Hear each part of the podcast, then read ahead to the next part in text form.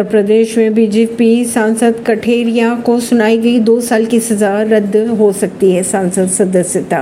पूर्व केंद्रीय राज्य और वर्तमान में यूपी के इटावा में बीजेपी सांसद रामशंकर कठेरिया की अगर बात की जाए तो एक 12 साल पुराने मामले में दो साल की सजा सुनाई गई। उन्हें कठेरिया को आगरा के टोरेंट पावर लिमिटेड के एक मैनेजर से मारपीट करने का दोषी पाया गया था। सजा के बाद कठेरिया की सांसद सदस्यता रद्द हो सकती है। परवीन सिंह, नई दिल्ली से।